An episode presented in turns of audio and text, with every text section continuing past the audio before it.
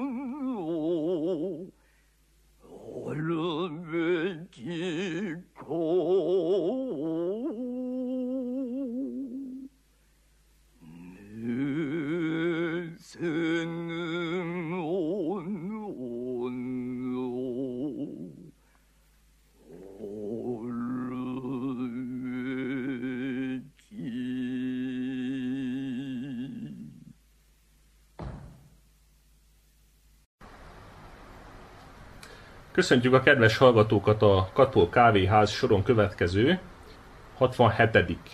adásában. Itt van velem Enz, szokás szerint, Sziasztok! én pedig Reményegen 83 vagyok, szintén szokás szerint.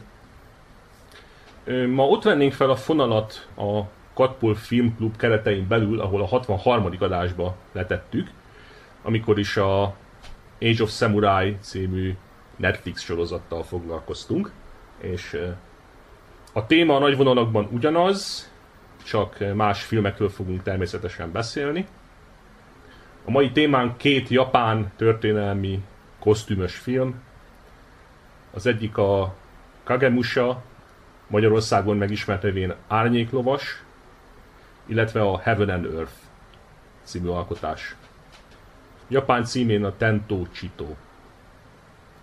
Amikor beszéltünk az Age of Samurai című sorozatról, az egyik kritika, amit megfogalmaztunk, az volt, hogy noha a sorozat kvázi főhőse vagy főszereplője Oda Nobunaga, az ő fő riválisai, illetve az államegyesítő terveinek két nagyon fontos kerékkötője, két tartományúr, Uezuki Kenshin és Takada Shingen, lényegét tekintve nem szerepelnek a sorozatban. Takada Shingen felbukkan talán 6 másodpercre, Uezuki Kenshin Körülbelül említik egyszer, igen. igen. És fel se bukkan benne. És hát, ha már ezt a kritikát megfogalmaztuk, úgy gondoltuk, hogy miért ne lehetne ennyi erővel olyan, olyan filmeket megismerni, amelyek ezt a hiányosságot kvázi pótolják, és pont erről a két fontos történelmi szereplőről szólnak. Szerintem kezdjük a Tento Chitóval, vagyis Evan Anderson, mivel kronológiai szempontból ez Uesugi Kenshinnek és Takeda Shingennek a fiatalabb éveit mutatja be és a szembenállásuknak a történetét, ami hát egyfajta legendává vált az évek alatt Japánban. Még a másik, a Kagemusha, alapvetően már az öreg Takeda Shingen mutatja be, aki aztán meg is hal az egyik hadjárata során. Ez nem annyira történelmi, mert tudjuk, hogy nem egy várostrom során lőtte le egy ügyes mesterlövész, hanem hát sokkal prózai módon, azt hiszem, hogy gyomorrákban vagy valami hasonló korban halt meg. Minden esetre nyilván kiszínezték egy picit a történetet, és a halála utáni öröklési gondokat mutatja be illetőleg a Nagashinoi csatát, ami gyakorlatilag a Takeda klánnak a totális pusztulását hozta magával. Tehát ez a két film tulajdonképpen a Takedák felemelkedését és bukását foglalja össze egyfajta keretbe, még ha van is közöttük azért egy pár év, és nem is ugyanaz rendezte, tehát hogy bármiféle kontinuitás az egyáltalán nem volt tervbe véve ezzel kapcsolatban. Igen, tehát a, a Heaven and Earth cselekménye az valóban korábban játszódik, mint a Kagemusha cselekménye, hát ő, sőt, ö, Körülbelül 20 év van a kettő között. igen, tehát kb. 20 év különbséggel. Hát most nem is tudom, hogy kéne összefoglalni Takada Shingen és Uezuki Kenshin életművét azok kedvére, akik mondjuk a Sengoku Basara meg hasonló játékokkal nem játszottak. Meg nem néznek annyi animét, mint mi. Igen. Hát alapvetően el lehet mondani, hogy Takeda Shingen egy igen ambiciózus tartományú daimyo volt, aki egész Japán egyesítését tűzte ki céljául. Ugye ehhez az ő otthoni tartománya Kai egy szegény hegyekben fekvő, gyakorlatilag ugye hát mindenféle bevételtől és forrástól elesett kis tartomány vezetőjeként indult, ami aztán hát Japán egy igen jelentős központi részét uralma alá vonta, és aztán ez nyilván csak a halála után változott meg ez a helyzet. Egy időben ö, keleten ő volt a fő fenyegetője a Oda Nobunaga és Tokugawa Ieyasu által fémjelzett másik nagy ország egyesítő párosnak a terveit illetően, és én magát Tokugawát egy csatában meg is verte, és valószínű, hogy ha halála nem következik be, akkor most Takeda sógunátusról beszélnénk, és nem Tokugawa sógunátusról, mert hogy gyakorlatilag harapófogóba fogta ezt a két szövetségest a nyugaton lévő kisebb tartományurakkal szövetségben. Tehát, hogy nagyon ambíciózus vezető volt, egy igen kiváló hadvezér, aki nem igazán válogatott az eszközökben, viszont nem volt annyira kegyetlen és annyira hagyományok iránt megvető, mint mondjuk Oda Nobunaga, sokkal inkább egy ilyen tradicionális daimyo képét festette fel, viszont uh, nyilván ambiciózus is volt. Szemben Uesugi Kenshinnel, akit uh, Echigo sárkányaként emlegették, ami szintén egy nagyon szegény tartomány volt északnyugat Japánban, és uh, bizonyos szempontból sikeresebb volt, mint a Takedák, mert hogy az ők lánya az fennmaradt. Uh, egészen addig uralták uh, valamely tartományt, amíg uh, meg nem szüntették az egész tartományrendszert 1870-ben, tehát azért ez egy elég beszédes dolog szerintem. És a lényeg a lényeg, hogy ők ketten, hát gyakorlatilag a kettőjük között elterülő Shinano tartományért folytatott harcban kerültek egymással szembe. Takeda Shingennek az volt a célja, hogy hát a Japán belső részén lévő hegyes tartományról kijusson a tengerhez, és így hát ugye új területeket, gazdag területeket vonjon ellenőrzése alá, amivel aztán tudja a terveit szponzorálni és folytatni. És hát ennek az egyik lehetséges útja az Echigo volt, ami ugye a tenger mellett feküdt el, mint tartomány. És ehhez az út Shinano tartományon át vezetett, aminek a déli részét Takeda Shingen foglalta el, még északot Uesugi Kenshin. És a kettőnek a határán volt ez a Kawanakajima nevezetű hely, ami gyakorlatilag egy két hegy által határolt völgy volt, egy folyóval ketté választva, és ezen a helyen jó pár csatára sor került, öt, azt hiszem, öt csata volt. Hát el kell mondani, ennek a nagy része az volt, hogy csak ültek és néztek egymásra, aztán hazamentek, nem mind a megunták, tehát bármely fél is támadott volna egy ilyen terepen, az eleve egy vesztes helyzetbe került volna a támadás által, tehát arra várt mindenki, hogy majd a másik megteszi az első lépést és tulajdonképpen ilyen előcsatározásokon kívül a legtöbb esetben nem volt semmi érdemleges akció. Egyedüli kivétel az a második Kavarnak a Jimai csata volt, aminek a története tulajdonképpen ez a film is feldolgozza, és ami hát mondjuk úgy legendásá tette őket, hiszen még azért ebben a korszakban is ritka volt, hogy hadvezérek egy csatatéren találkozzanak és kardváltásokat eszközöljenek egymás ellen, amiben aztán Takeda Shingen meg is sebesült egyébként, spoiler alert. és ez a plot point vissza is tér a Kagemusába. Nagyon fontos plot point. Nagyon fontos plot point az, hogy Uesugi Kenshin egy nagy vágást ejtett rajta a balvállán. Igen. Nem is tudom, hogy akár a magyar történelemből, akár így a tágabb értelemben mondjuk így közép-európai történelemből mi lenne egy párhuzam, csak hogy megvilágítsuk ennek a lényegét. Tehát mondjuk ez talán olyasmi lehetne, mint hogyha mondjuk Csák Máté meg Kőszegi Henrik, vagy, vagy Csák Máté és a Balmádé. Az, aki rögtön Csák Máté. Igen, hát ugye az egyszerű ember melyik magyar kiskirály tudja megnyemezni, hát Csák Máté, igen. Tehát mint hogyha két ilyen kiskirály nagy befolyásra tett volna szert, és aztán 15 vagy 20 éven át egymást csépelték volna ott valami tartományért, vagy megyéért. Valami ilyesmi történt. Persze voltak egyéb ambícióik is. Tehát lehet, hogy ugye Uezugi Kenshinnek valószínűleg nem volt annyi, mint Shingennek, azt szerintem elmondhatjuk, de az, hogy egymás ellen ilyen elhúzódó harcot folytattak, az a japán államegyesítés szempontjából egy fontos tényező volt, mert lényegében Oda Nobunaga két elég fontos potenciális riválisa egymást kötötte le ilyen harcokba, és egymás erőit őrölte fel, és hát megint spoiler alert, de hát végül is egyikük se győzött. Igen. Még érdemes megjegyezni, hogy Takeda Shingen egyébként azért fordult Uesugi Kenshin területei felé, mert délfelé is ki tudott volna törni a tengerhez, észak-kelet Japán felé. Viszont ott két szövetségese volt, tehát volt egy hármas szövetség a mai Tokió környékét uraló Hojo klánnal és a szomszédos Imagawa klánnal, ami aztán akkor bomlott fel, amikor az Imagawa klán gyakorlatilag megsemmisült Oda Nobunaga keze által, és akkor ők is bevonultak több tartományába a halódó klánnak, tehát hogy ezért a nagy szövetségesi buzgalom az nem tartott sokáig, viszont érdemes megjegyezni, hogy annak ellenére, hogy ilyen hosszú éveken át harcolt Uesugi Kenshin és Takeda Shingen nem gyűlölték egymást, tehát egyfajta kölcsönös tisztelet jellemezte az ő kapcsolatukat. A filmben is van egy olyan jelenet, amikor muskitákat ajánlanak Wesley Kenshinnek megvételre, és ő mondja, hogy hát mi egy szegény tartomány vagyunk, vigyétek Takeda Shingennek, mert neki van pénze.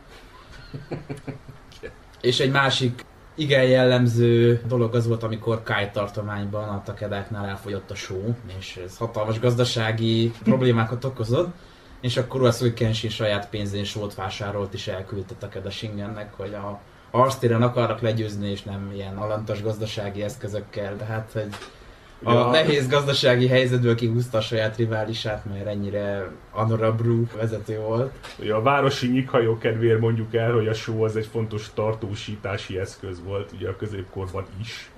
És tengerpart hiányában azért viszonylag nehéz volt sóhoz jutni, tehát mik vannak, ugye? Igen. általában. És na most térjünk rá szerintem akkor a sorrendben az első filmre, ami időrendi sorrendben a második. Hát amennyire én tudom, ebből magyar szinkron talán nem is készült. Nem? Ö, nem. Hát jó, hát felirat az lehet, de hát most az, az most nem annyira lényeges. Ugye ez egy Sőt, angol 1900... szinkron sem volt hozzá, bár érdekes módon ami változott néztünk, valami nemzetközi release lehetett, mert a narrátor hangja az végig angol. Igen.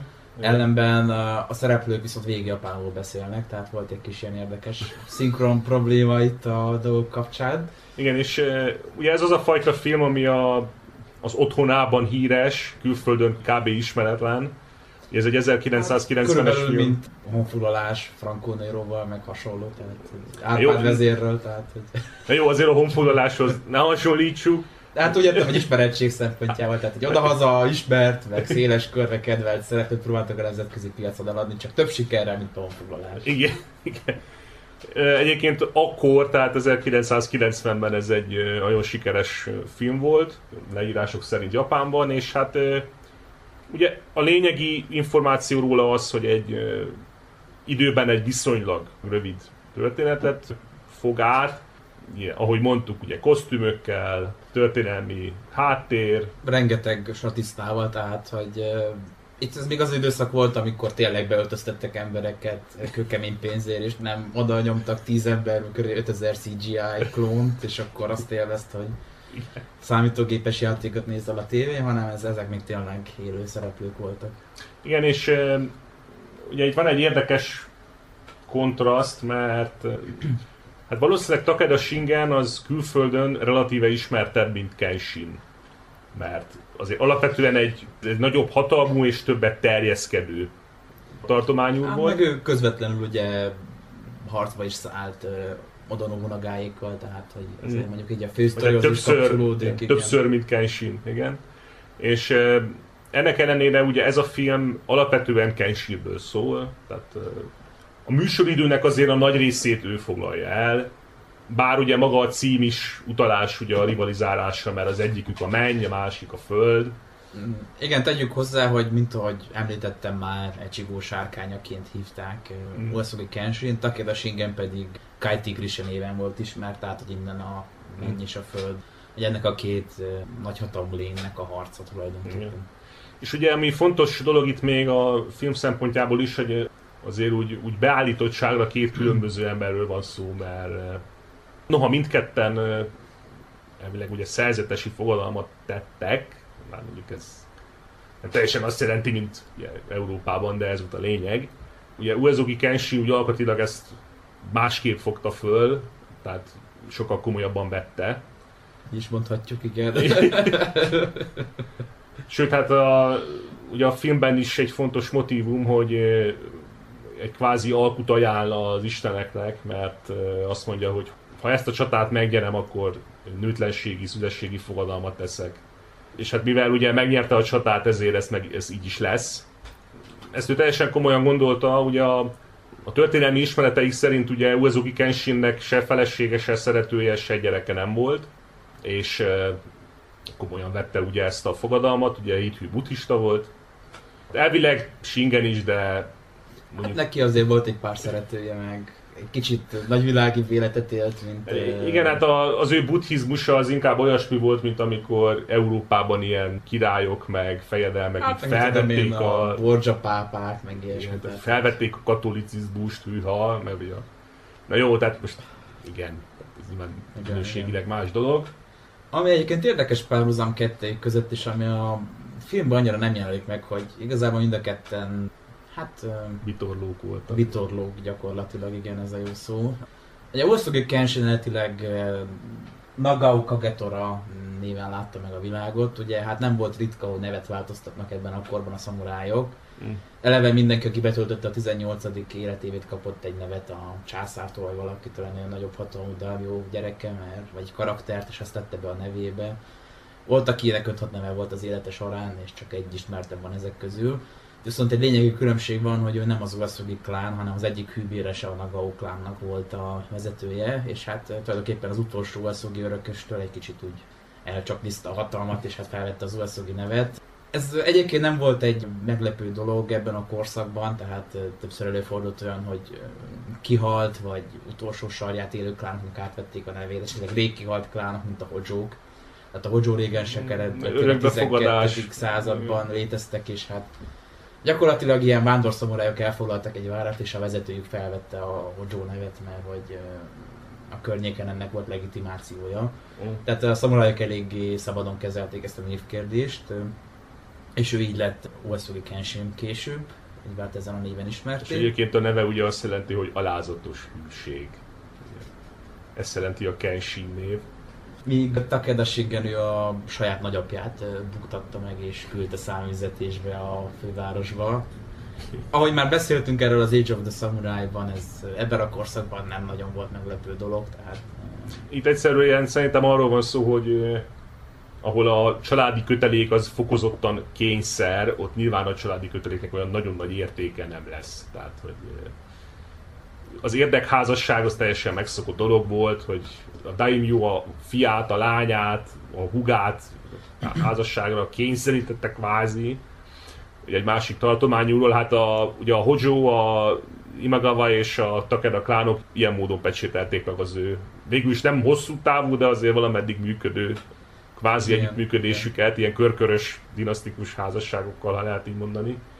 Ugyanezt ugye Takeda is elkövette, ahogy mondtad, tehát a, az, hogy a fiúk egymás kitúrják az öröklésből, az abszolút megszokott volt.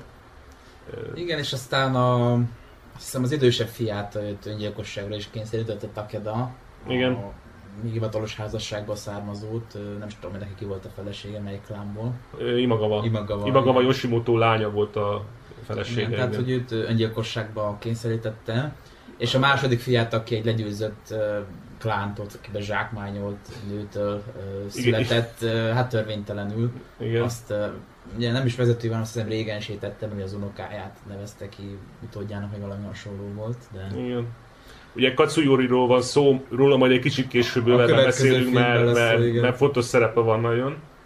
Egyébként ugye, van egy olyan sejtésem, hogy ez a mély vallásosság az abból is eredhetett, ugye Kenshin esetében, hogy ugye mikor az apja, tehát a Nagao feje ugye meghalt egy csatában ezekkel az Iko-Iki névre hallgató ilyen harcos szerzetesekkel, akkor az ő idősebb és egyen fiatalabb fia ugye nyilván az öröklésért rivalizáltak, és hát a, az apjának ilyen elkötelezettebb hűbéresei végülis elrejtették a kis Kenshint, vagy hát akkor még nem úgy hívták, de ugye jól sejtették, igen, kis kagetorát, mert hát jól sejtették, hogy azért az ő élete így fokozottan veszélyben van, mert hát ugye mindkét potenciális Daimyo az jól arra fog törekedni, hogy az összes riválisát ugye likvidálja, tehát elsősorban a fivéreiket. És hát 7 évet töltött egy kolostorban, ugye, gyerekkorában.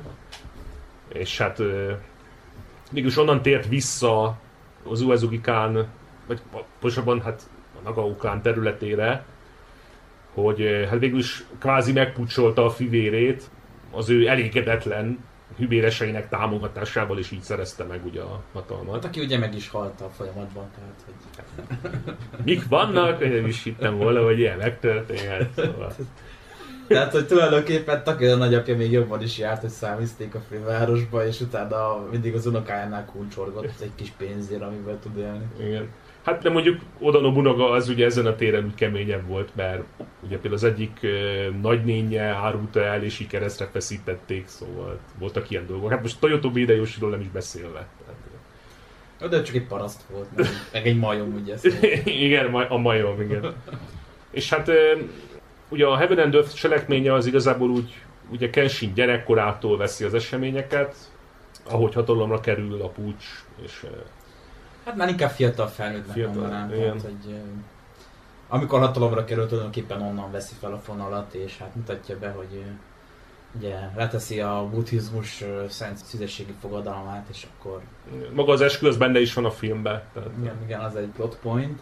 És hát találkozik egyetlen nővel, akit egész életében szeret, de ilyen plátói távolról való szerelem, tehát hogy Igen, a, a női karakterek szerepe az, az egy elég érdekes pontja a filmnek, arról majd mindjárt bővebben beszélünk. Ja, hát az még ilyen elnyomó patriarchális korszaknak a szülötte ez a film, tehát hogy nincsen ilyen női szamuráj, aki mindenkit levág, és mindenben jobb, mint a férfiak. Hát igazából nincs is erős női karakter, mert Nincs, Nincs- nincs. Hát mondjuk Hát- hát, Takeda szeretője, Lédia egy picit aspirál, de elég rövidre zárja ezt a szállat, ezt aki Kenshin. Ilyen igazi toxikus férfi módjára. Igen, és ráadásul a, jól emlékszem, akkor a filmben ez egy elég fontos történeti szál, hogy ugye a kettejüknek a rivalizálása úgy kezdődött, hogy a ugye Shinano viszonylag nagy terület, és hát sok klán volt jelen, és hát ugye az egyik klánt a másik után... De tegyük hozzá, hogy szintén egy ilyen hegyes, kevéssé lakható és kevéssé gazdag tartomány, tehát Bár mondjuk a, ezek a dolgok relatívek, mert ugye a filmben például úgy indokolja a Takeda ugye a terjeszkedést, hogy hát Shinano földje olyan gazdag. Meg. Hát mondjuk Kájhoz képest lehet, tehát hogy az egy kis tartomány is volt, és hegyekbe sterült el. Igen. Tehát, ez Ez- legalább egy nagy tartomány a hegyekben. Igen, de hát Shinano azért mégiscsak, azért relatíve.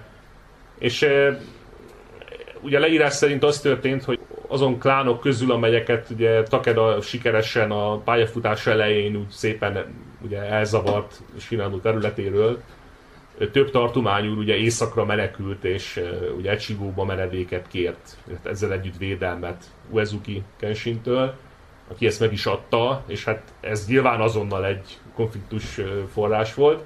Igen, hát mondhatjuk, hogy Kenshinek nem is volt sok választás, hogy Takeda terjeszkedni kezdett, mert bizonyos volt, hogy Shinano után ő sorra fog kerülni, tehát elébe kellett menni ennek, mert Ugye itt Echigóról mondjuk el, hogy csak úgy el lehessen helyezni nagyjából földrajzilag ez ugye a... Körülbelül ez a mai Nigata és annak környéke, ma már egy jelentős kikötő.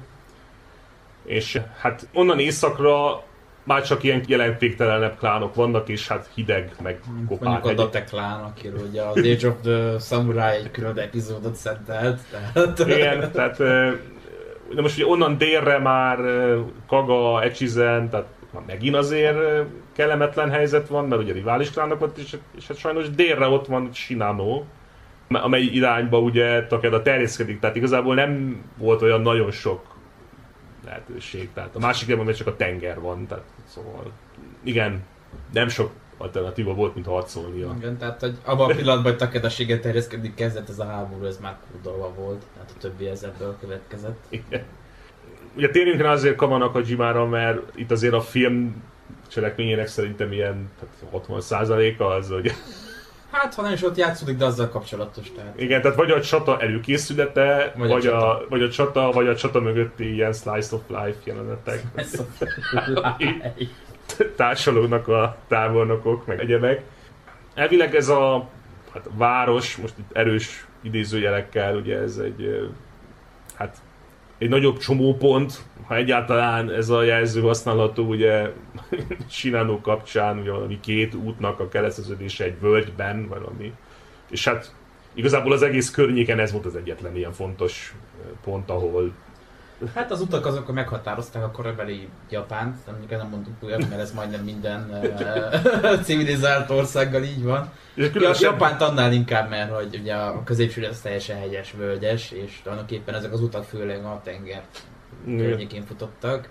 Tehát mondjuk a Odák központja a Gifu vára is két útnak a csomópontján feküdt. Igen. És hát, eh, ahogy mondtuk, ugye öt nagyobb csata volt, ugye 1553 és talán 64 között összesen, de nem volt lényegi döntő fejlemény egyik esetben sem. Igen, a második talán azért a legismertebb, mert akkor azért nagy hadmozdulatokra került sor, ahogy említettük, a legtöbbször csak ott ültek és néztek egymásra, mert mind a két hadvezér skimingelt, és egyik sem merte vállalni azt, hogy Igen. ő fog támadni. Akkor viszont ebben a csatában Oasugi Kenshin azért ügyesen keltette azt a hatást, hogy a közeli megerősített várból egy nagyobb helyőrség tudta, hogy támogassa, és akkor ők lettek volna túl erőbe Takadashingehez képest, ami egy kenyertörésre vitte a dolgot. Igen. Még ha nem is döntő eredménnyel, mert hát... Yeah. Hát ugye a, akkor is behatároltak voltak a lehetőségek, tehát éjszaka lehetett úgy akciózni, hogy megtévesztő legyen, akkor a íjászokkal lehetett így játszani, hogy most pont ható sugaron belül legyenek akkor, amikor éppen a másik támad, meg nyilván a lovassággal rajta ütni, tehát ezek azért ismert dolgok. Igen, hát ugye ez a, már ugye masszívan az újkorban volt európai történelemben, de ugye azért Japánban még ezek középkorra sorolják ezt az időszakot többnyire. Tehát ennek a középkori hadászatnak általában véve a filmekben egy eléggé megtévesztő képe jelenik meg, hogy itt a két sereg fel, aztán elkezdenek ilyen masszívan rohanni egymás felé arci kiáltások közepette. Majd aki túléli, az győz, tehát... Mondjuk úgy, hogy nem lettek volna hosszú középkori birodalmak, meg királyságok, ha tényleg ez a hadászat csúcsa. Tehát ugye ennek a hadászatnak a lényeg az volt, hogy kisebb egységek mozogtak a harctéren, és próbálták úgy felállítani őket, hogy gyakorlatilag minden jó stratégiai pozíciót foglaljanak el. És hát Kabanakajima ebből a szempontból volt egy lényeges hely, mert hogy ugye két magaslat között Igen. feküdt el egy völgy, amit Meg hát itt alapvetően azért ne ilyen nagy vérfürdőket képzeljünk el, tehát nem a két tartomány teljes mozgósítható szamuráj. Nyilván, mert hogy ugye hát minden más irányból is ellenségek voltak, tehát hogy... Igen. Igen, tehát azért nem, azért nem ez volt a legfontosabb hadszintér egyik tartományunk számára sem. Tehát, Viszont annyira második fontos volt, hogy, hogy ott legyenek. személyesen jelen legyenek. Igen, tehát ott voltak személyesen, de azért nem a teljes mozgósítható erővel. Igen, és hát ugye az első csatával kezdi a bemutatást. Ugye már volt az jelenet, amit említettem, hogy Uesugi Kenshi mondja, hogy adják el a muskétákat Takedának, mert neki van pénze rá. És tulajdonképpen így megalapozza kettőjüknek a rivalizálását. És hát ugye az első csata az tulajdonképpen, hát ugye bemutatja, hogy nagyon történik semmi. Van egy ilyen átkelési kísérlet a Uesugi részéről. Az Uesugi muskétások ilyen nagy pajzsa vannak felszerelve. Egészen olyan hatást keltenek így, mint az urukhályok a gyűrűk urában. Én már vártam, mikor fog feltűnni Saruman abba a csatába, tehát hogy a egész felszerelésük olyan, mintha onnan lopta volna utána Hollywood. Lényeg a lényeg, hogy a csata akkor ér véget, amikor hát hogy a morált javítsa Takeda Shingennek a szeretője, Jae, Igen. egy csapat női szamurája kilovaggol a folyóhoz, és akkor elkezdenek egy ilyen harci bemutatót tartani. Ő meg úgy átkiabál, hogy ha van ott egy igazi férfi, akkor kiáll ellenem. És hát az egyik ilyen toxic mail visszakiáltja, hogy majd este az ágyba legyőzlek. Egyedül ezen Uesugi nem nevet. Hát mondjuk az ő esetében Ennek, érthető. ennek van egy előzménye egyébként, hogy hát van egy időszak, amikor fellázadnak ellene a hűbéresei, az egyik hűbéres egész pontosan Takedának a biztatására, viszont ő olyan gyorsan lép, hogy oda hamarabb ér oda, mint a Takeda seregek, és hát gyorsan be kell venni a várat, hogy nehogy Takeda odaérjen. A Uesugi-nek a főtanácsadó javasolja, hogy hát elfogták a feleségét és a gyerekét a, annak a Dalmiónak, és akkor hát végezzék ki. És most vannak a hűbéresnek, és akkor hát Uesugi kicsit Hát, húzódozik, és akkor a főtanácsos kiadja a parancsot, hogy hát akkor épp meg őket. És ez olyan szinten megviselve elkileg, hogy utána elmenekül tulajdonképpen a saját felelőssége elől. mondjuk a túszok megölése az is bevett dolog volt. Hát igen, de hát mindenki más is lehet, hogy nem tömegesen, csak igen, Igen. szóval. Hát lehet, hogy ő tényleg megviselte a dolgot, tehát most nem Hát tudjuk. van ilyen, jó van. Hát.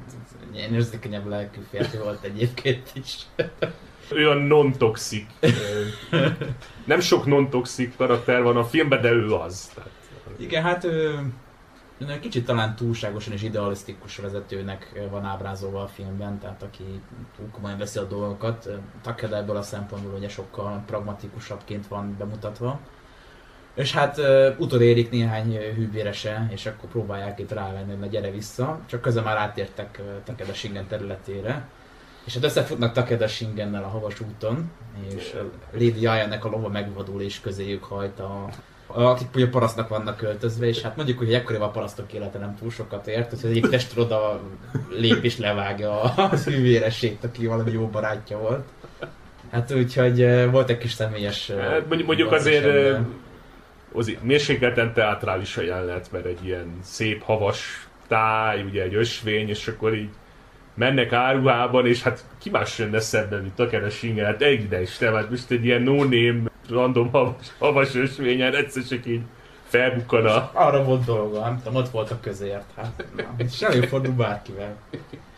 És hát a lényeg a lényeg, hogy kevéssé emocionálisan, de hát lelövi a lováról, jaj, hát aki rögtön meg is hal. Igen. Úgyhogy ennyit arról, hogy a szamurájok elvetették a muskétát, és ja, dishonorable, tehát az, aki a túlszok megölésén triggerölnék, pont egy muskétát ne triggerölődne, akkor a nagy dillet volna, hogy nem használják, szóval... Na mindegy, az ilyen már mellékzőnk. Térjünk vissza ezekre az amazonokra, tehát hogy... Uh, még annyit elmondanék, hogy egyébként ennek a fő tanácsadónak a karakter is elég van ábrázolva, mert mm. ő is ugye gyakorlatilag rájön, hogy már sem miatt nem tud mondani, hogy Kenshinnek is hát így fellázad ellene, de hát tulajdonképpen csak látszatból, hogy megerősítse a hatalmát, tehát hogy ő még a halálával is gyakorlatilag Ueszogit szolgálja, ami szinte egy kicsit idealisztikus, de legalább jól van ábrázolva. Igen. Érdekes karakter volt. És hát szóval a kettőjük viszonyára jellemző, hogy uh, amikor elvonul a seleg, még hírnök útján megüzeni Takeda Shingen, hogy szép lövés volt. Ami mondjuk... Mikor lelövik a szeretőt. Igen, igen, igen azt, azt mondtam utána, hogy megüzeni még, hogy hát ez egy szép lövés volt. És ez gyakorlatilag véget is ér ez a szál, és hát utána jön a második vannak a Jimai csata, ami lényeges. Én valahogy úgy éreztem, hogy úgy gondolta a rendező, hogy azért valamit szerepeljenek nők is, de ezt valahogy ilyen furcsa módon oldotta meg, tehát hogy mennyi, ez egy három perces jelenet volt ez a harci bemutató, amikor így ez a jelenet, igen, igen. és így kivonulnak a páncélba ugye a Takeda Amazonok, és aztán a, lelövik egy, egy szép lövéssel a parancsnokukat, és akkor arra az időre ennyi volt a szereplésük, aztán szerepelnek később, de hát akkor is nekem egy kicsit, kicsit érdekes volt, hogy most... Hát lehet, hogy akar belerakni ilyen waifu materiált, már akkor is ugye fontos volt. Igen amire az átlag néző tud recskázni a Nyilván, alatt. Hát, nyilván magától értetődő. Igen, szóval. igen.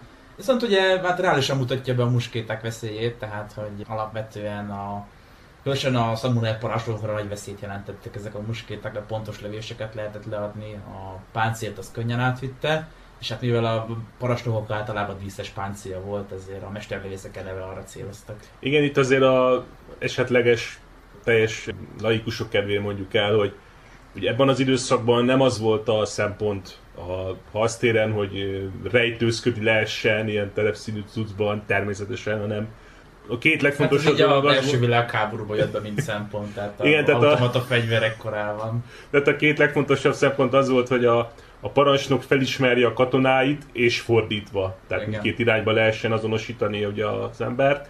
Ugye ezért hordtak ilyen zászlókat a hátukon a katonák, ilyen színes, szép díszek, páncélok kifestve, kifenve, tehát erre ja, nagyon... Hát ugye, ha megnézzük az európai hadsereget, ott is ugye a franciák a piros nadrággal és a kék zuponnyal így 1914-ben számoltak le, de rájöttek, ez már nem egy túl jó ötlet. Igen.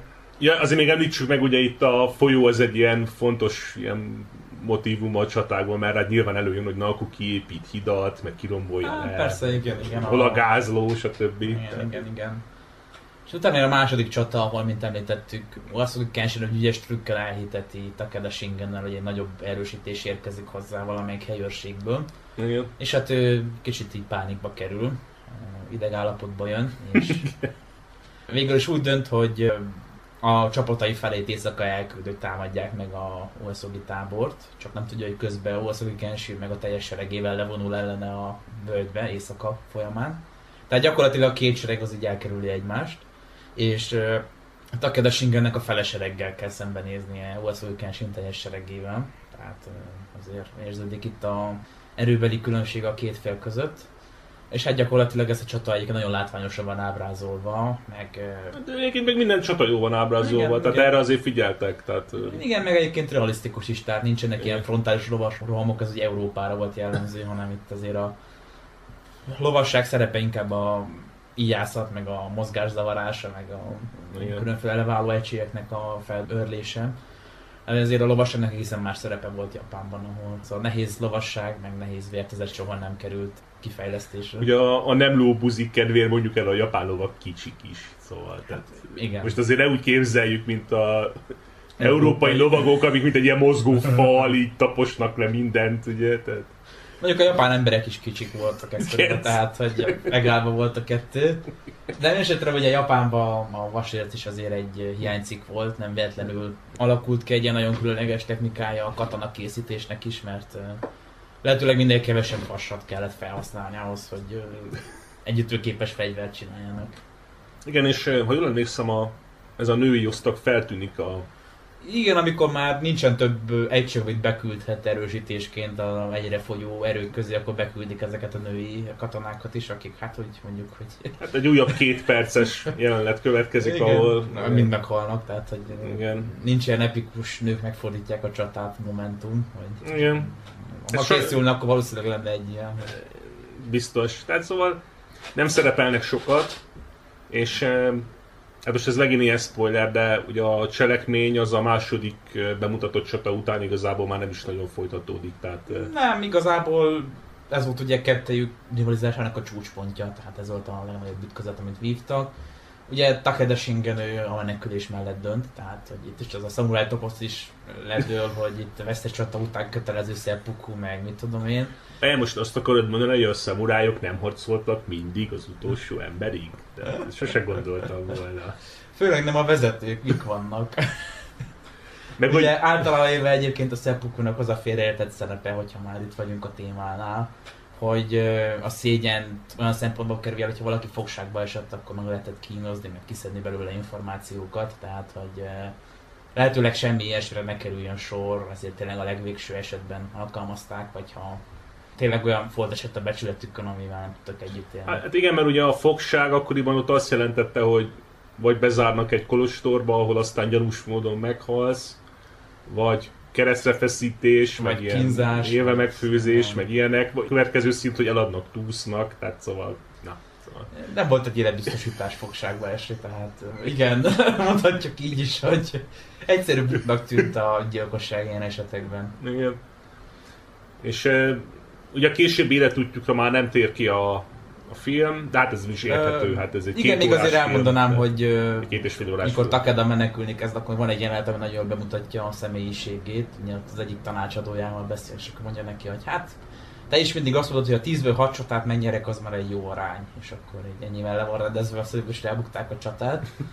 De látszik, egy kicsit pragmatikusabb vezető volt.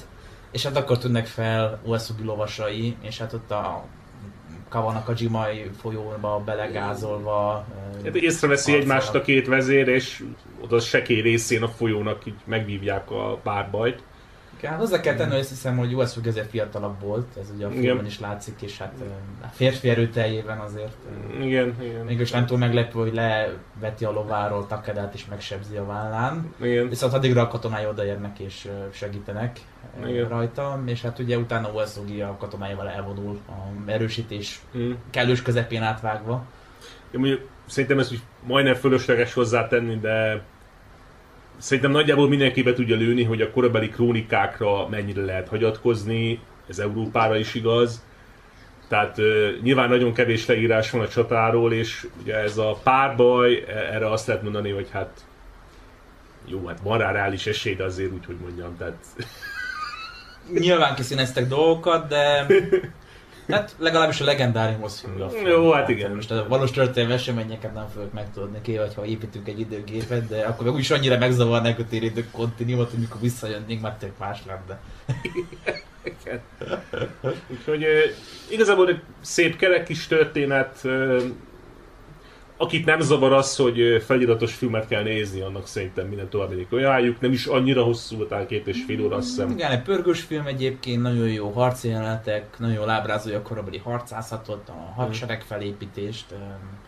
Igen, tehát még arra is odafigyeltek, tehát nem csak arra, hogy legyenek statiszták, meg minden, hanem hogy tehát úgy mutassák be a harcot, hogy nagyjából történt, tehát Hát, nem... Tényleg a hadsereg nagy része az ilyen talpas, lándzsás, tehát mint a valóságban. Igen, igen. Szóval, igen, tudjuk ajánlani, szerintünk egy elég jó történelmi film. Egy ilyen ö, rejtett gyémánt tulajdonképpen, mert nem nagyon ismerik idehaza legalábbis, de nemzetközileg se annyira ismert film, és csak Mm. tök véletlenül akadtam rá valamikor, és azóta már háromszor, négyszer megnéztem, mert nagyon jó film. Igen. Jó, hát aki erős karakterre vágyik, az ne nézze meg. Na. Hát Szóval- annak igen, sajnos ezt nem tudjuk ajánlani. Igazából szerelmi szál sincs azért effektíve, mert Hát nincs, igen, ez eléggé Igen. ilyen szégyellős a romantikát illetően, tehát hogy igen. Ueszogényi meg se fogja a nő kezét egyszer. Sem. nem, nem. Mielőtt meghal, ugye, tehát igen. Tehát még handholding sincs. Tehát, még azt is túlságosan cenzúrázott dolog találta. ha lett is volna handholding, ilyen fekete sávokkal kitakarják, úgyhogy... Szerintem egyet érdemes tudod tudni, még azt is elmondanám, hogy a zenei aláfestés nagyon jó. Igen. Ilyen kellemesen pörgős, amikor harc van, meg ilyen kellemesen nyugtató, amikor ö, nem. Tehát, hogy ezt Me- me- meg azért ez egy ilyen kuriózum volt, hogy angolul van a... Igen, ez kommentár, egy ez- sajátos megoldás, hogy angol kommentár, minden máshol japán hang. Ennél már csak az lett volna meglepő, hogyha mondjuk német a kommentár, mondjuk az sem lett volna annyira meglepő, mert ezért láttunk már példát. Igen, ki tudja milyen release voltak akkoriban. Úgyhogy összességében véve online megtalálható a film teljes egészében több helyen, és Igen. torrenten is megvan. talán. Igen, aki bűnözni akar, az nyugodtan. Hát azt effektíven nem lehet szerintem legálisan beszerezni, de... Hát kösse fel a gatyát, aki ezt legálisan beszerzi ezt a filmet, nem lesz egyszerű. De... Ebből se digital release se semmi nem volt, tehát... Hogy... Igen, hát akinek még van mondjuk, aki még valahonnan szerez egy VHS lejátszót, az Talán- ebay meg tudja venni a japán VHS. valami gyűjtőtől, ilyen harmadkézből, vagy nem tudom. Szóval... És akkor szerintem térjünk át ezzel Igen, a erről huszárvágással a Kagemusha című filmre. Mm. ami ugye már Takeda Shingennek a alkokorát és a halálát, illetve a halál utáni öröklési kérdéseket mutatja be. És hát szerintem akkor mondjuk el a, rögtön az elején a legérdemibb információt a Kagebusáról, hogy Kurosavának a kezemunkája. Az ő egyik kései filmje, ugye 1980-ban jelent meg. Jóval ismertebb, mint a Earth, ilyen aranypálma, meg egyéb díjakat megkapott. Fontosabb technikai információ lehet, hogy ennek viszont készült magyar szinkronja. Viszont ö, Hát azt csak te látod, hogy te tudsz róla nyilatkozni, de Igen, tehát- nem mondtál túl sok jót róla. De sok jót nem fogok róla mondani. Szerintem hangminőségre nem olyan nagy szám. Illetve a, a magyar szinkron az egy ilyen rövidített mozi változatról készült. Ugye a film az hát egy kb. három és fél órás alkotás. És eh, Némileg bontatottabb, mint a Heaven and Earth, tehát hogy nem annyira lényegre törő, hanem van benne sok ilyen mellékszál, meg mellékjelenet. annak ellenére, hogy három év cselekményét dolgozza fel. Igen, igen. Szóval, de ezért, hát, ugye Kurosawa másképp dolgozott. Ezt azért szerintem, aki, ha más nem a hét szamurájt látta, azt tudja. Tehát, ő inkább ilyen művész vonalat vitt jobban. hát ugye, amit más rendező 20 perc alatt mutat be, az bemutatja ő 80 alatt, vagy 70 alatt. Igen, ő egy, egy sokkal inkább művészi rendező volt a két produkció rendezői közül, és alapvetően a történet premisszája az, hogy egy halálra ítélt, aki azt hiszem, hogy rabolt, Hát egy, egy drabló, egy ilyen piti rabló, hát nagyon hasonlít a idős Takeda Shingerre, és ezt az ő testvére észreveszi, és hát ugye magával viszi a várba, ahol hát bemutatja, mint hasonlás. Ugye Kagemusha ez ilyen árnyék arcos. arcos tulajdonképpen, aki hát ma dublőrnek mondanánk, vagy Igen. hasonlónak. Ugye mondani se kell, hogy a politikai gyilkosságok, meg egyéb dolgok ilyen korban nem voltak rendkívüliek, így ezért minden valamire való dámió tartott magáról hasonlásokat, hogy szükség esetén ne őket öljék meg. Van, aki ezt úgy oldotta meg egyébként, hogy egy ilyen száz szobás kastélyban minden nap más szobába aludt, és mindig aznap találtak, hogy hol fog aludni, tehát hogy azért voltak rá taktikák. És ebből az egyik volt az a dublőrös megoldás.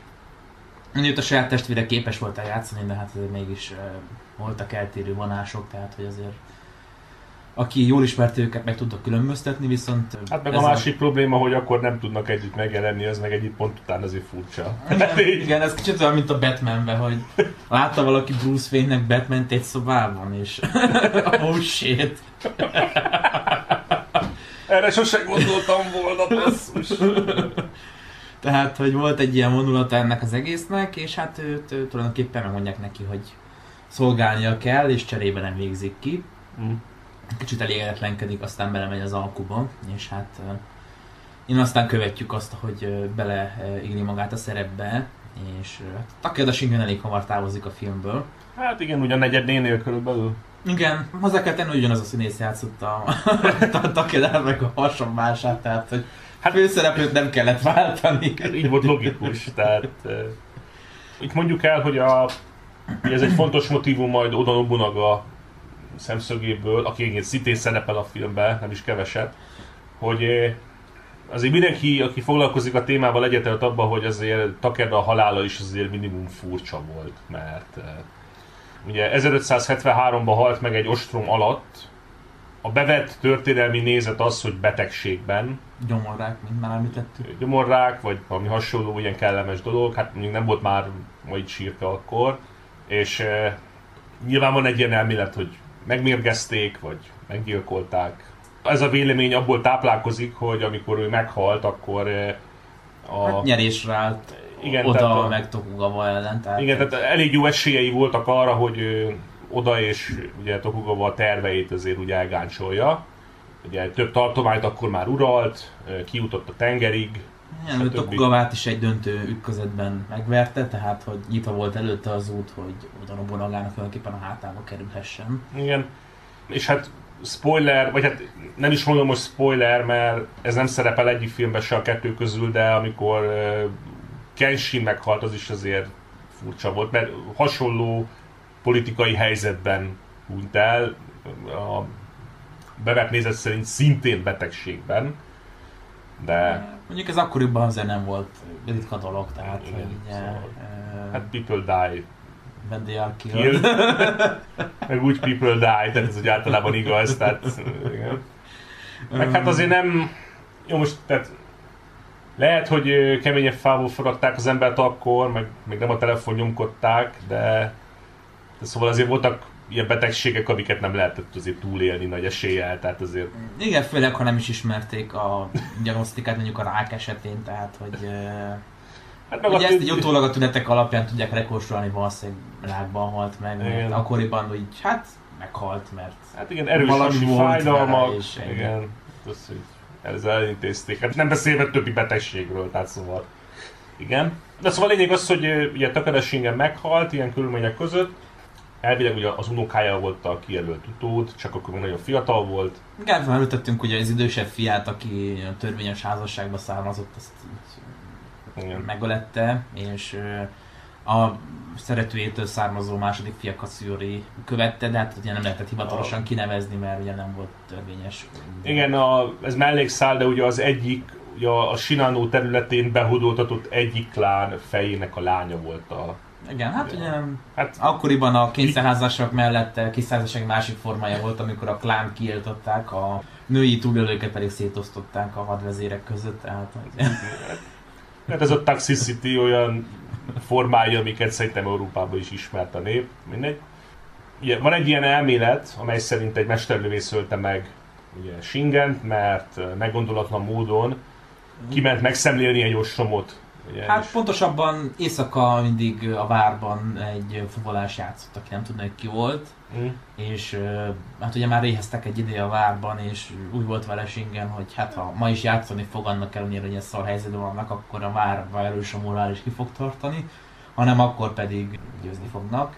És hát a film szerint egy mesterlövész kiszúrta, hogy ott ilyen fontos embernek a székét készítik ki a szolgák, és úgy beállította a muskétát, hogy pontosan oda célozzon, és este aztán lőtt egyet. és hát ugye eltalálta a Takeda Shingent. És olyan súlyosan megsebesül, de a, egy a spoiler alert, de még egy ideig él. És eh, Hát igen, ugye a sérülések akkoriban az nagyon veszélyesek voltak, mert ugye főleg ilyen muskétától, hogy könnyedén elfertőzhettek meg egyéb ilyen komplikációk felléphettek. Meg hát ugye azért az Hát, belül is jól roncsolta az embert, egy golyó hát áthaladt most, rajta. most aki látott már muskétát, az sejteti, hogy mekkora lövedéket lő ki. Hát most Igen, tehát amikor egy ilyen félökölömnyi golyót valakin keresztül eresztenek, az is sosem kellemes dolog. És, és- hát akkor még úgy tűnt, hogy esetleg rendbe jön, úgyhogy elindultak vele hazafelé, de hát hogy félúton feldobta a pacskert az öreg. Viszont még előtte volt ereje ahhoz, hogy néhány percben ugye kiadja utolsó parancsait ugye a tábornokainak, és eh, van néhány motivum a filmben, ami furcsa. Az egyik, ami számomra furcsa, az az, hogy eh, ugye parancsba adja nekik, hogy három évig tartsátok titokba a halálomat. De igazából az indoklás sose hallunk a három és fél órás filmben. Jó, mondjuk vannak evidens indoklások, de mondjuk valami indoklás azért elhangozhatott volna. Na mindegy. Hát tehát, ugye azt mondta, hogy nem szabad kibuzdulni a tartományból, mert akkor vége lesz a klánnak. És hát ezért gondolom, hogy három éves felkészülési idő, amíg a klán erősebbé válik. Meg talán a fiának a fiát felkészítik valamennyire, hogy a, a régensi eh, feladatokra. Hát igen, meg ugye ő még elég fiatal is volt az unokája, tehát hogy időt akart neki adni, hogy ö, jobban Mhm. átlássa ő is a dolgokat, mert Kaciori a filmben egy kicsit ilyen hirtelen haragú, meg hirtelen döntéseket hozó, tehát hogy nem egy túl megfontolt személyiség. Erre majd ki fogunk térni, de a valóságban se volt egy. Hát a valóságban is pusztulásra vezette a Takeda klánt, tehát hogy ez talán nem túl meglepő, de... Nem, nem a megfontoltsága volt az erős pontja. Na most ne szaladjunk előre, szóval ugye ez a természetesen hosszadalmasan felvezetett tényállás, hogy ez a tartomány utolsó parancsa. De amikor ezt a parancsot kiadja, akkor már ott van bevethető módon a dublőr. Csak ugye a nagy különbség az, hogy neki a feladata alapvetően egyszerű lett volna, mert csak néha. Helyettesíti persze ilyen fontosabb eseményeken, meg ilyeneken. Amikor... És hát van egy nagy jelenete is ennek, amikor kiderül, hogy most már három évig mindenütt el kell játszania. És Tulajdonképpen ugye a helyébe kell lépnie, tehát hogy neki kell az új uh, Takeda Shigeni válni, és ez egy nagy, nagy feladat egy ilyen legendás hadvezér esetén. igen. Uh, Tehát neki tulajdonképpen a saját személyiségét ezt teljesen fel kell adnia, és uh, Takeda Shingenként kell élnie, ugye innen is ez az árnyék uh, motivum, tehát Kicsit majdnem ilyen pszichológiai krimi, nem, nem, nem biztos, hogy jó a kifejezés, de ugye nagyon súlyos válság helyzetbe kerül ez az ember, mert tehát ugye ez egy idétlen helyzet, mert nem ölhetik meg, mert akkor ki lesz a dublőr, Igen, de... tehát azért a bátyja feltűnne, hogy három évig nem látják sehol, úgyhogy De ugye valamivel pedig fenyegetni kell, mert el is kell játszania. Tehát ugye... igen, ez egy ilyen érdekes dilemma ebben az egész filmben, hogyha most megölik, Mhm. akkor igazából nem tudják, és hát ugye nem is nagyon akar kötélnek állni ez a dublőr, hanem éjszaka megpróbál elmenekülni, és hát látjuk benne egy ilyen nagy köcsög készítve. Igen, van ez, a, van ez a köcsög jelenet a filmben, amikor... Mert ugye itt, itt azért lőjük le az egyik poént, hogy neki nem mondják meg, hogy hogy Takeda halott. halott. Ugye a... Ja, igen, most azért ezt mondjuk el, mert az, az is fontos, hogy ugye végülis a hord székében hal meg. Ugye a, a Igen, hazaúton, és csak uh, ugye eltitkolják, hogy ő abba a székbe utazik, tehát hogy még a hordárok se tudják, és ilyen teljesen titokban. Tehát az orvos megölik, ugye? Igen, és akkor utolsó pillanatban látni véli Kiotót a fővárost, és mondta, hogy na gyorsan foglaljuk el, és akkor kiáltsunk ki Shogunnak, és úgy meghal. Jó. Uh, igen, tehát hogy így eh, életem utolsó pillanatában csak elérte a célját, így legalábbis látom már szempontjából. És hát ugye valahogy fel kell mondani ezt az ellentét, hogy három évig titokba kell tartani a halálát, és hát eh, nem nagyon tetszik a dublőrnek, aki hát látja, hogy van egy nagy köcsög, és arra gondolt tele van ilyen kincsekkel, meg aranyjal, és feltöri. Mhm. Csak megtalálja benne a viaszba öntött a kedesingent, és Hát, Hát, ö, annyira meglepődik, hogy a hatalmas zajcsap, és hát elfogják. mm. És hát akkor úgy megegyezik a család, hogy hát akkor kivégezzük, és akkor bevallunk minden, nem más sem tudom csinálni, nem akar kötélnek állni. Igen. És végül is a bátyja Takedának azt mondja, hogy hát engedjük el, most már tök mindegy, hogy megöljük-e vagy sem, akkor menjen azt tegye tovább a tolva életét. És akkor ő látja a temetést, amikor a közeli tóban ezt a köcsögöt a vízbe ejtik. Azért most kicsit csapongtunk, de azért a Javára kell mondani ugye Kurosavának, hogy ezek a fordulatok azért nagyon jók a filmben, tehát amikor eh, meggondolja magát ez a rabló, és és ugye hirtelen ráébred, hogy a másik, amit tehet, az, hogyha elvégzi a feladatot, és ugye... Hát én úgy vettem észre, hogy ő neki olyan volt egy ilyen teljesen értéktelen élet, tehát hogy egy rabló volt, szóval most... Igen. És így rájött, hogy valami célja Hát- lehet az életben, hogy valami Igen. nagyot tesz egyszer az életébe, és ez így... Mert ugye, ha még életben is hagyják, akkor se... Hát most visszamegy rabolni, és előbb-utóbb valahol felakasztják, megint vagy fel- lef- lefejezik. A Persze. lefejezés volt a, a a büntetése, tehát hogy valahol lefejezik, és akkor ennyi. Mm. Hát, és akkor gondoltad, hogy ezért tényleg valami fontosat csinál, és átveszi Takedének a szerepét, úgyhogy ott Mm. szinte már könyörög utána, hát amikor ezt ott húzódozott. Hát szó meg- szerint, igen. Térdre esik is a tengerparton, ott könyörög, hogy engedjék meg neki, hogy ilyen játsza a szerepet. És hát az egész vezérkar végül is meggondolja magát ezen és a hát ponton. belemennek, ö, és utána... ö, Mar- Marad az alterv, ugye. Igen, a, a csapatok vonulnak, és akkor már kicsit elégedetlenkednek, hogy most mi van, meg nem láttuk ma a főnököt mióta. Ő meg kilovagol, és akkor nagy éjjelzés közepette ott elvágtat előttük. És tényleg olyan az egész mozgása megjelenése, mint Takeda Shingennek, Mhm. és ez még a Oda Nobunaga és Tokugawa kémét is megtéveszti, akiket oda küldött, hogy nézzük meg, hogy akkor mi történt pontosan. Mhm. Ugye eddig már sokat spoilereztünk, de most már mindegy, de most már azért el kell mondani, hogy a kémek szerintem a jó karakterek, az a három kém. Igen, ez ilyen comic relief karakterek, tehát olyan szerencsétlen mindegyik, hogy szerencsétlen ronda parasztok, akik így kémkednek Igen, ugye itt, eh, ez, ez már ilyen halmozott spoiler, de ugye itt az a konfliktus lényege, hogy van két ilyen butább kém, és eh, de van egy kém, akinek nagyon furcsa minden, és már nagyon Kigyanakszik, igen. és már nagyon közel jár a valósághoz, hogy ugye látta a hordszékes menetet, akkor látta azt, hogy egy, Hogy a köcsögöt beejtik a vízbe. igen, és látta korábban, hogy megölik az orvost, tehát eh, azért Kezdte összerakni, hogy valami nem stimmel. így valami nagyon, igen, És akkor ugye megjelenik Shingen, elmondják, hogy ez a köcsög ez valójában egy csomó szake volt, amit a tó istenének áldoztak, mit tudom én, és akkor egy kicsit így elaltatják a gyanakvást ezáltal. igen, nagy fesztivál, stb. És egy, egyébként ugye a humor ebben a filmben alapvetően nincs. Én nem vettem észre, de hát jó mondjuk, tehát kuroszava, szóval. De ez a három kém, ez egy, ahogy mondtad, ez a, azért van egy kis comic relief. Hát ugy, ugyanúgy van comic relief, ahogy van egy kis comic relief a hét szamurájban is. Tehát, eh, Mm, Igen, azért tehát és soha nem esnek abba a hibába, hogy egy komoly jelenetbe komolytalan részeket visznek be, és fordítva, tehát nem ez a Marveles, hogy itt a nagy boss fight közepette két hülye point eltolnak, hogy Mm. az is jelzett, ugye, akinek rövid az attention spanje, mm.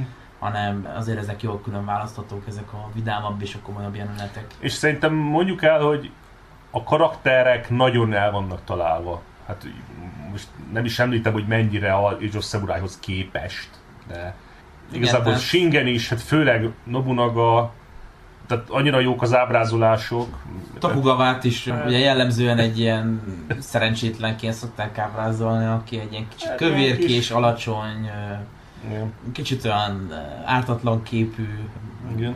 siheder tulajdonképpen. Tehát általában is szokták tradicionálisan ábrázolni, mint aki egy kicsit ilyen szerencsétlen. Igen, és eh, ahogy már említettem, van egy mozi változat és egy rendezői változat, vagy egy full változat, és eh, csak adalékén mondjuk el, hogy Kenshin szerepel a filmben körülbelül ilyen három percig talán. Hmm, kevesebb, olyan egy perc, amíg elmondják neki Tageda a halál hírét, és akkor teljesen ledöbben, hogy jaj. Na most ugye ebbe az egy percben nyilván úgy mutatták be, hogy nyilván a szerzetesi öltözékében van és a többi. Tömény legyen ugye az ábrázolás, és ezt a Mindenki mozi... rögtön felismerje. Igen. Igen, és a mozi verzióból kivágták, mert úgy gondolták a, a stúdió, hogy, hogy Kenshint nem ismeri kutya se úgy Japánon kívül, tehát nem fogják érteni, hogy most ki ez az ember itt, meg miért van ebbe a cuccba, tehát Igen, igen, ez uh, alapvetően ugye a japán nézőknek szólt, akik értették a történelmi kontextust, Igen. és hát nyilván ezt a nemzetközi részből nyugodtan ki lehetett vágni, mert Igen.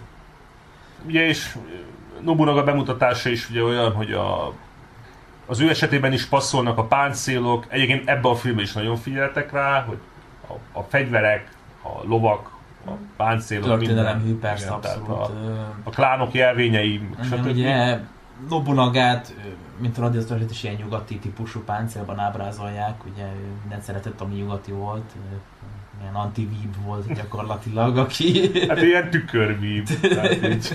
ilyen, ilyen nyugodt weeb volt, aki a nyugati dolgokat imádta, és egyik jelentben bort is isznak, amit a portugáloktól kapott. Igen.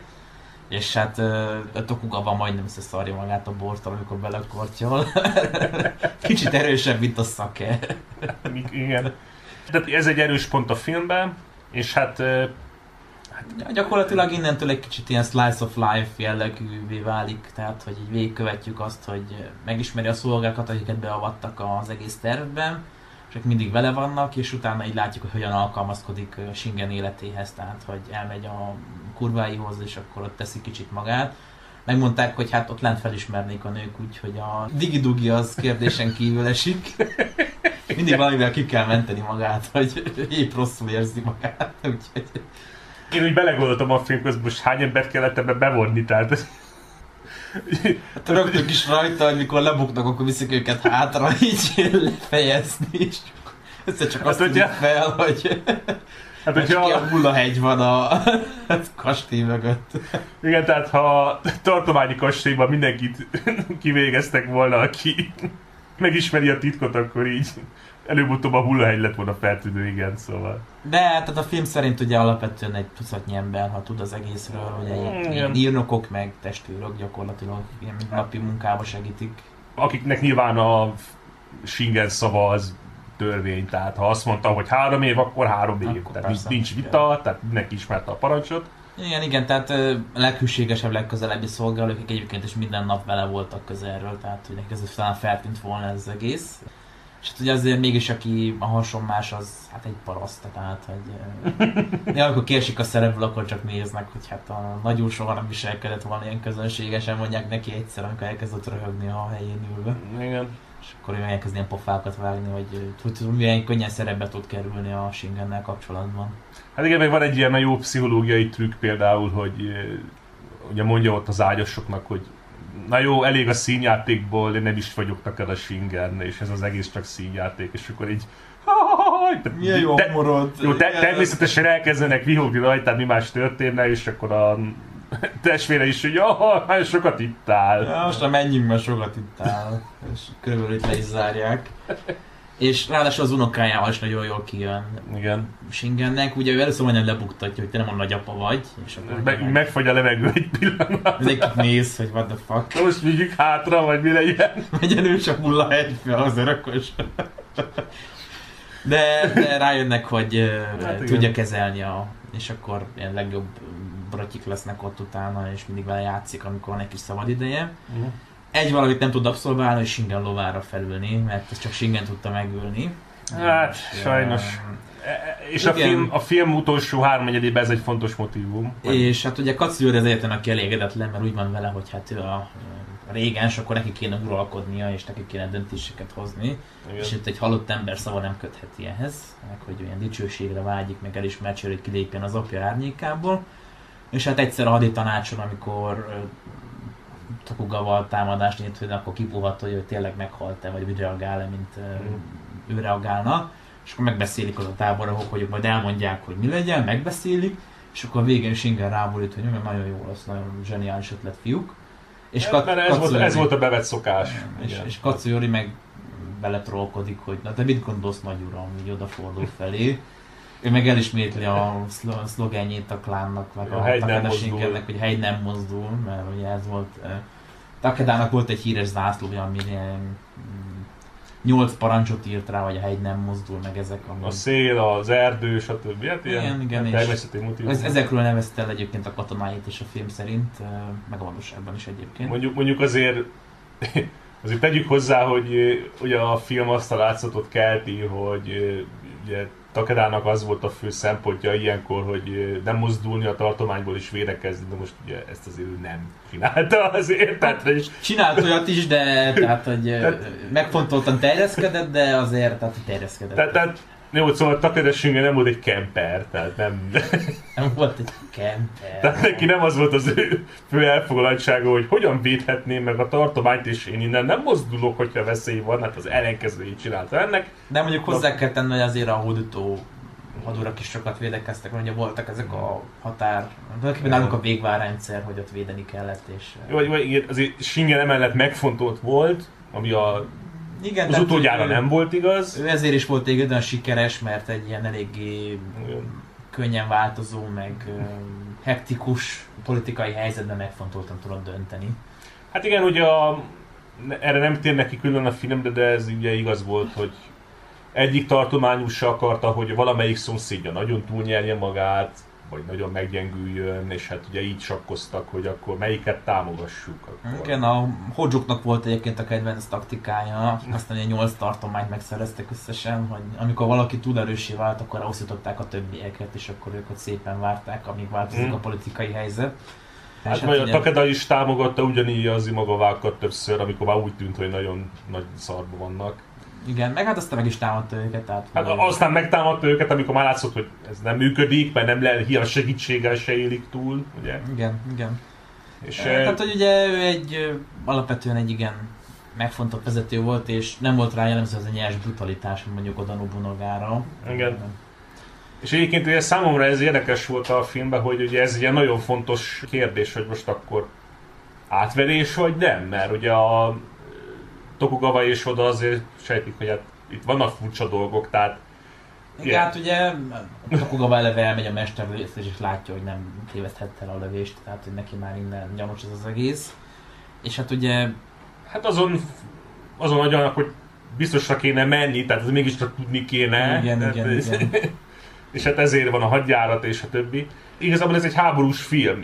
Hát, Ugyanúgy háborús igen, film, igen. mint a and Earth, csak eh, ugye itt, itt eh, meg is... A, a háború az egy picit háttérbe szorult, tehát hogy van ez a nagy csata, amit uh, még a Kagemusával az élen vívnak a Tokugavák ellen, és neki annyi a dolga, hogy ott ül a legyezővel, és akkor néz.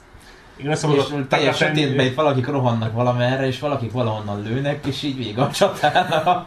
Igen, ez a Takatenjin, vagy hogy hívták azt az erődöt, amit ugye megostromoltak a takedák. Eh, a Tokugavák, nem? Hát azt hiszem, hogy ugye a, a togóvák meg, megostromolták az egyik erődöt, aminek most már nem jut eszembe a neve, és akkor a haditanács kitalálja, hogy hát ha most ők ostromolják az egyik várunkat, akkor mi miért nem most mondjuk meg az övékét. És akkor... De azt kell mondjam, hogy egyébként a csata jelenetek a leggyengébb pontja a filmnek szerintem, mert különösen ez az ostrom, tehát ugye tök sötét, és akkor ilyenek történnek, hogy megjelenik a semmiből egy ilyen lovas egység, és aztán kapnak valami parancsot, és elmennek. Akkor jön egy gyalogos, jön egy lándzsás egység, akkor ők is elvonulnak. Hát igazából ilyen alakulatokat látunk vonulni egy ilyen dombról. Valami le. shoulder bányába készülted, mert egy ilyen szürke, jellegtelen, dombos tájon futkároznak fel le, lövöldöznek, néhányan meghalnak, aztán visszalőnek, és így ennyi a csata. Ugye az egész vezérkar ott van ilyen majdnem tehát hogy ez csak lövések, akkor páran meghalnak, akkor honnan jött a lövés? Jobbról, akkor menjetek és számoljátok fel, és Igen, ezt- ezt, látszik, nem hogy, tudtam. hogy Kurosawa inkább ilyen Ja. művészfilmes volt, tehát hogy ő a, a csatát nem csataként ábrázolta, hanem inkább ilyen brutalitásnak a megjelenéseként. Ez különösen igaz a Nagashinoi csatára, ami Igen. Inkább mondjuk csak úgy, hogy témájában jellemzi az igazi csatát, tehát hogy Az, az, a filmnek a, az a filmnek a legvége, igen, tehát majd mindjárt Nagyjából átérünk, a, az alapvető tények stimmelnek, hogy bambusz ö, kerítés, meg muskétek, meg lovasok, és így kifújt az egész dolog, de hasonlóság terén. De igen, nekem az jutott eszembe, hogy a, a hét szamurájba szerintem a faluban vívott harcnak az ábrázolása sokkal jobb. Tehát ez mégis, tehát hogy megvédik a, az utat, és akkor csak egy úton lehet betámadni, akkor jönnek a lovasok, és akkor... Kurosawa-ra tudni kell, hogy ennek az életének ez a végső szakaszában elég ilyen doomer ö, mentalitás lett, és ő ilyen elkerülhetetlennek gondolta az atomháborút, és tulajdonképpen a filmjében is erre utalt vissza. Mm. Ugye nála a muskét az tulajdonképpen az atomfegyvernek a megfelelője, ami ugye ezt a A pusztítást. A, ami elpusztította a középkori japán társadalmat, ami az egy jól működő, olajozott gépezet volt, még ha a többségnek szar is volt benne élni, de hát mégis Hát azért... jó, hát Istenem. Hát, tudod, volt, tudod, ez a történelmi visszatekintés, hogy régen minden jobb volt, és hogy mennyivel Igen, nemesebbek igen. voltak akkor az emberek. De- de nem- nem nyomkodták a telefont, Igen, tudjuk, igen, igen szóval. Tehát, hogy egy kicsit ilyen, ilyen boomer-doomer mentalitásként jelenik meg ez a muskét, amit minden jó dolognak az elrontója, ami így felborítja teljes világrendet, amiben ő él. Hát igen, és nem is volt, tehát ez, ez egy elég késői filmje, és ő is már azért benne volt a korba. Tehát, na, szóval. Tehát, Igen, tehát azért az ő saját ö, elképzelései ezen keresztül jelentek meg. Mm. Ahogy mondjuk a, a Godzilla és egy háború és atomfegyver ellenes film, annak ellenére, hogy nem így tekintünk rá, de tehát gyakorlatilag témáját tekintve, ha vele gondolsz, Hát igen, igen. az is tulajdonképpen az atomfegyverek elleni kiállás. Mm. Gyakorlatilag ez is. Tehát a japánoknál mondjuk hogy a két atombomba az elég mély társadalmi nyomokat hagyott mind a mai napig. Úgyhogy sose gondoltam volna, igen. Szóval, És hogy tulajdonképpen azért is ilyen furcsák ezek a csatájátok a filmben, mert hogy uh, mészárlást ábrázolnak, nem csatákat. Tehát, Igen. igen, ugye be van, ugye három vagy négy csata van bemutatva ugye a filmben úgy részletesebben. Én, én ezt az éjszakai sóderbánya affért ezt nem tudtam annyira értékelni, tehát úgy, úgy harcot nem is mutatnak benne, na most ezen lépjünk túl, ugye itt lényeg az, hogy ez egy sikeres ostrom volt, amit ugye a takedák végrehajtanak, és és hát elfoglalják azt az erődöt, amit Takedának se sikerült. Igen. És ugye Katsuyori foglalja el, és akkor nyilvánvalóan felbátorodik, hogy hát de akkor neki járna a dicsőség, nem a apjának. igen, a, fel, fel, fel is igen. apjának, mert hát Tehát fel is dühíti az a tényező, amit ő sejt, hogy ugye nem, nem lett volna győztes a csata, hogyha az apja nincs ott. És másrészt pedig úgy gondolja, hogy hát akkor már más is sikerül lett, nem csak ez. Hát, hogy ő neki most már kiléphetne az apja árnyékából, Igen. és hát igazából nem is az ő skimingelés, ami a lebukáshoz vezet, hanem az, Hát hogy... akkor lőjük le a nagy poént, hogy a, ugye a dublőr úgy gondolja, hogy meg tudja ülni a Takeda Shingen lovát, ami csak ő tudott megülni, nem annyira szerepbe érzi magát, hogy most már azt hiszi, hogy na most már én vagyok a fasz a gyerek. És hát a ló spoilerről lehet ledobja a hátáról. Észreveszik, hogy hoppá, nincs ott a seb, amit uh, Uesugi Kenshin ütött rajta, és hogy... Uh, igen, és akkor lelepleződik. Tehát, igen, ö, igen.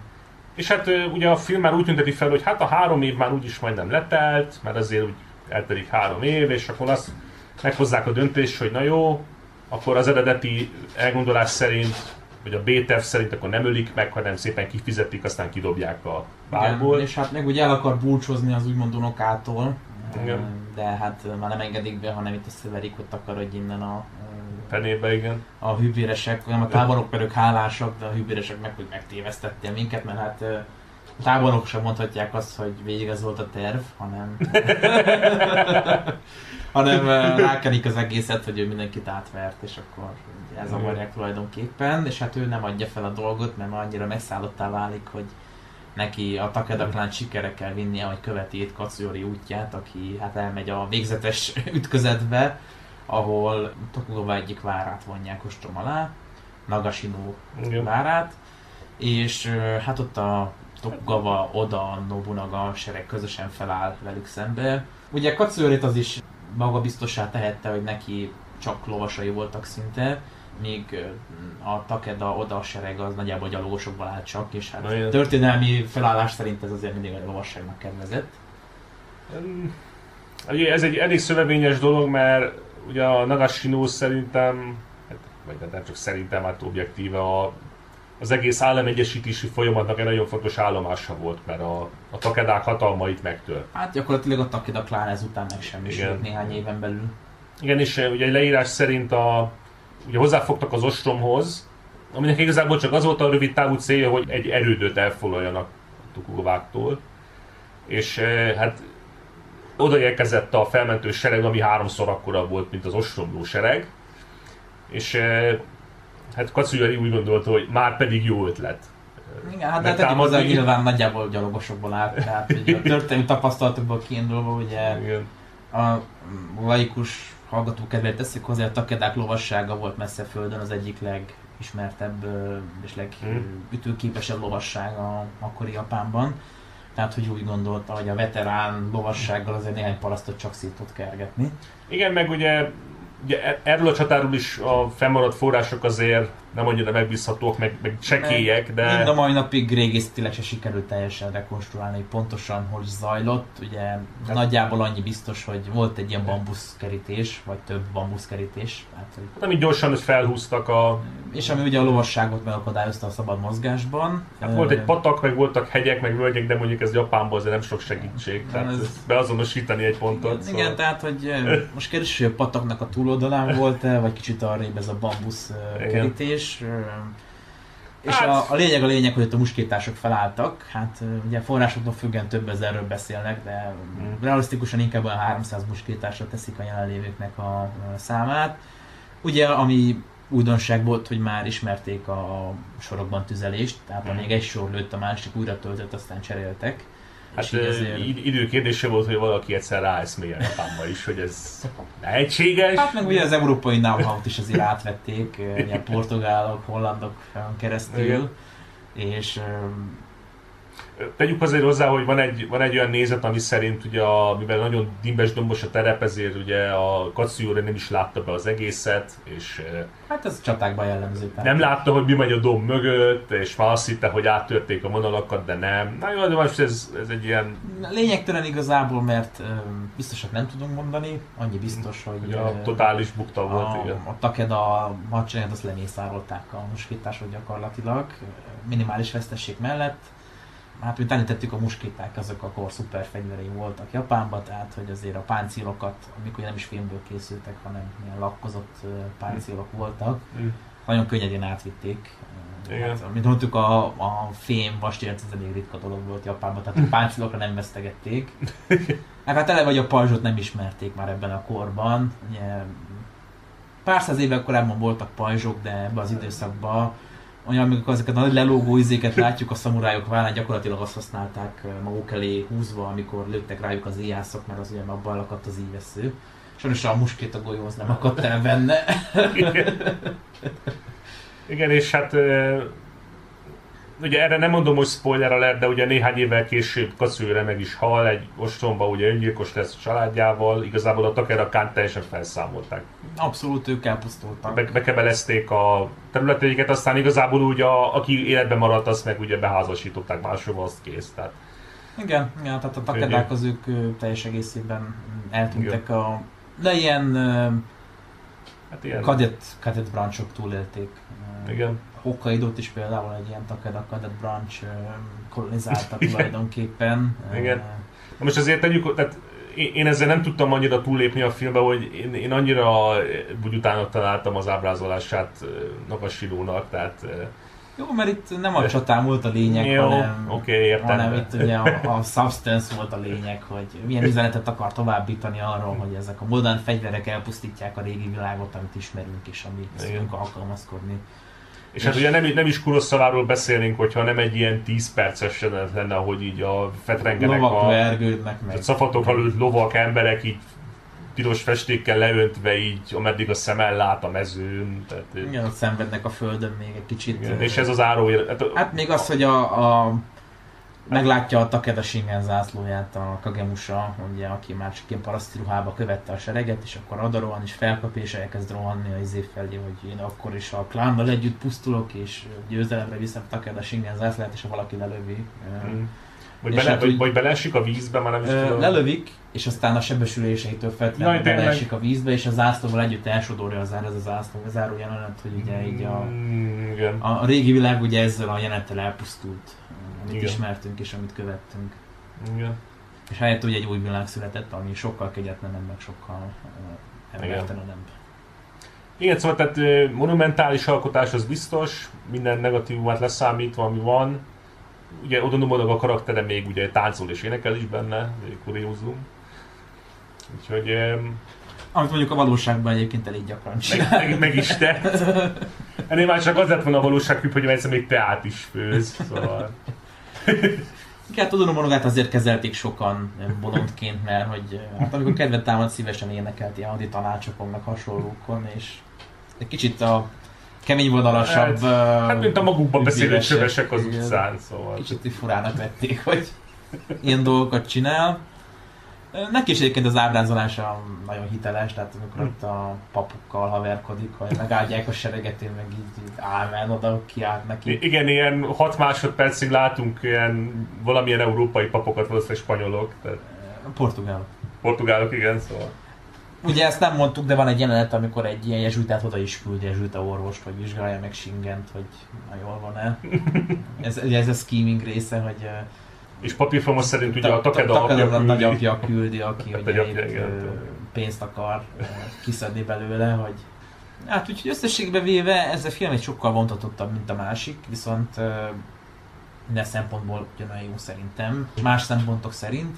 Mm. Ez nem annyira egy háborús film, mint inkább egy ilyen pszichológiai dráma, ahogy te is mondtad.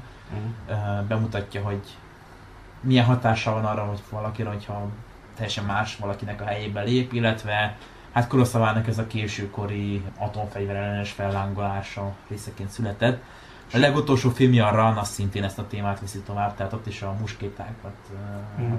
leggonoszabb eszközként jelennek meg, amik így ezt a régi jól működő kis Japánt így elpusztították. Ezt a jól működő kis Svájcot. Nem mindig ezt csak mi értjük, zárójel bezárva. Vagy akik olvasták azt a Facebook posztot, most már mindegy. De igen. igen. Tulajdonképpen ez Kurosavának így az életművét zárta le ez a fajta igen. sötét vízió, hogy majd itt az atomfegyver elpusztítja a világot, és minden megszűnik, amit ismerünk és szeretünk. Sőt, ugye van egy jelenet benne, amikor a, ugye Shingennek valami ilyen fegyverhordozó apródja, vagy nem is tudom, hogy nevezték. Ilyen írnok volt, nem azt Ír, hiszem. írnok ugye mondja is a, már a palotában mondja a, ugye a dublőrnek, hogy nehéz is úgy élni, hogy nem lehetsz önmagad, és hogyha valaki más kell. Tehát ugye, nyilván- Igen, igen, és hát ugye annak a csapdájába esik, hogy túlságosan is érzi magára, hogy már valaki más, és ez, ez a teljes bukásához vezet. igen. illetve a Takeda Clan bukásához, ami valóban egy ilyen szomorú tónusú történet, tehát hogy igen. összességében azért egy sötétebb hangulatú, mint a Heaven and Earth, de Mm. nagyon sok erős pillanata van, főleg karakterábrázolások terén. Személyiségeket nagyon jól mutat be, meg nagyon jól megkülönböztethetők az egyes Mm, Jók a párbeszédek, meg az ilyen... Mert mondjuk Uesugi Kenshin tábornokait ilyen tudtam megkülönböztetni a Heaven and Earth-be, tehát egyik úgy nézett ki, mint a másik, arról ismerte fel, hogy szakála van a másiknak, meg nincs. És más nevekkel szólítgatja őket, de Itt azért a távolnokokat meg lehet különböztetni, és azért sokat is szerepelnek ugye a Igen, Takeda táborban. Tehát, ö, nagyon jó a, a karakterábrázolás tényleg. igen. Az elejé részről nem emlékszek olyan nagyon kidújó dolgokra. Heaven and Earth-nek szerintem jobb volt a soundtrackje bizonyos szempontból, de nagy gondok sincsenek vele, tehát egy Mm. átlagos elfelejti az ember egy nap alatt körülbelül. Igen. Úgyhogy összességében véve ezt a filmet is én tudom ajánlani, mind a két filmet, aki érdeklődik a korszak iránt, és nem csak a Oda Nobunaga, a Tokugawa Ieyasu duó élete iránt. Amúgy ezek kicsit túl nyomó részt van ezekben a média tartalmakban, mégiscsak ők a legismertebbek, viszont Igen. hát ugye ez a, Hát mindenki Ez a... a- győztesekre emlékszik. Na, hát. igen, ez a Daimyo páros azért egy Igen. legendás státuszra tetszett Japánban, és ö, azon kívül is egyre jobban kezdik őket megismerni. Igen. Hát ö, szerintem ennyi fért akkor mai adásunkba. Köszönjük a figyelmet, és a legközelebbi viszont hallásra. Viszont hallás!